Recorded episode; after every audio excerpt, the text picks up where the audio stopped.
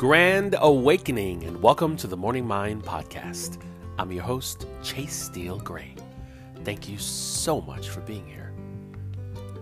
Today's episode is entitled Taking the Stairs. When I say taking the stairs, I mean taking a different approach to learning something, taking a different approach to understanding someone, taking a different approach going from A to Z instead of taking the quick path, specifically taking the slower path. There's a story that I heard a long time ago. I don't remember where I heard it, but it was about the Empire State Building. And on a sunny day, middle of the week, all of a sudden the elevators stopped working, and hundreds of people could not get up to the top of the Empire State Building. However, the stairs were wide open.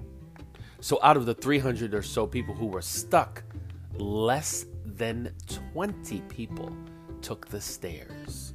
Now, the people who took the stairs got to go to the top of the Empire State Building. It took them a little longer. They were a little tired when they got there, but it was all the more worth it because they wanted to see it so bad. Now there was nothing in their way, but they had to work. Hence the expression, there's no traffic on the extra mile. You can go straight and be where all the calls are, cars are, or you can go through the wilderness where no one is and get there maybe in double the time, but you'll still get there. So I woke up thinking about this concept based on things that are going on around me, things that I want to complete, um, making sure that my mind is not taking the quick path, but taking the path that will prove to be the best one, right? So, taking the stairs is usually not the option people pick because they have to work, they have to dig in, they have to wait. Every place in New York City that has an elevator or staircase, the staircases are almost always empty.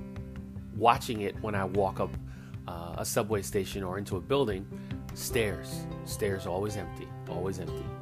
I think the stairs get a bad rap because they make us work, but they also seem a lot difficult than they are.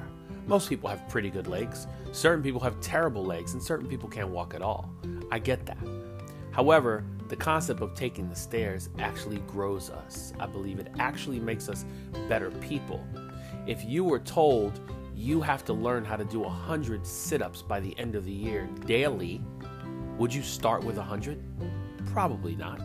You might start with 10 or 20. You might start with 5 if that's what you want to do. But if you work up to it, you'll be able to do more than 100, probably. But if you start with 100 on the first day, what if you fail? What if you feel like it hurts too much? What if you don't go back again? If you had taken the stairs, it wouldn't have mattered you could go at your own pace. When I say taking the stairs, I mean doing less than just to strengthen yourself. Just to strengthen yourself. I give music lessons to uh, a few different people, and most of them just want to learn how to sing and play right away. Teach me how to play right away. And I say, well, if there was a fast track, everyone would be doing it. And if everyone was doing it, then it wouldn't be called talent. It would just be called learning a skill when in actuality, it is learning a skill. When people say, oh my goodness, that guy is so talented, no one thinks that he or she took the stairs. They think they just they woke up and they were talented, right? You woke up and you had this amazing gift that you shared with everyone.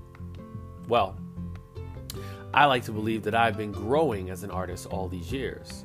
I like to believe that I've been taking the stairs because the elevator would have brought me to the top too quickly and then I wouldn't have learned all the lessons. What if my first gig ever was on Broadway? Well, I would have learned it. I would have come to do the show six days a week. I would have had a great time, but I would not have had all the experience that I got from three or four cruise ships, four or five bands, music college, and being in random situations where I had to use my talent. It just would have been different. If you wake up tomorrow and you have $1 million in your bank, After you pay the bills you want to pay, give the money you want to give away, would you still be inspired to live life at a high level? Would the money have changed you? Or would you say, I'm the same person, I just have some more money? I'm still going to take the stairs. Just a concept, no judgment.